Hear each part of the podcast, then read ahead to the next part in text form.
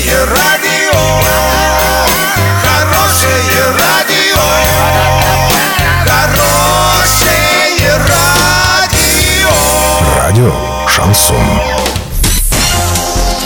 С новостями к этому часу Александра Белова. Здравствуйте. Спонсор выпуска магазин «Строительный бум». Низкие цены всегда. Картина дня за 30 секунд. 9 февраля в Орске состоится Лыжня России 2019. Росстат объяснил заявление о рекордном росте экономики.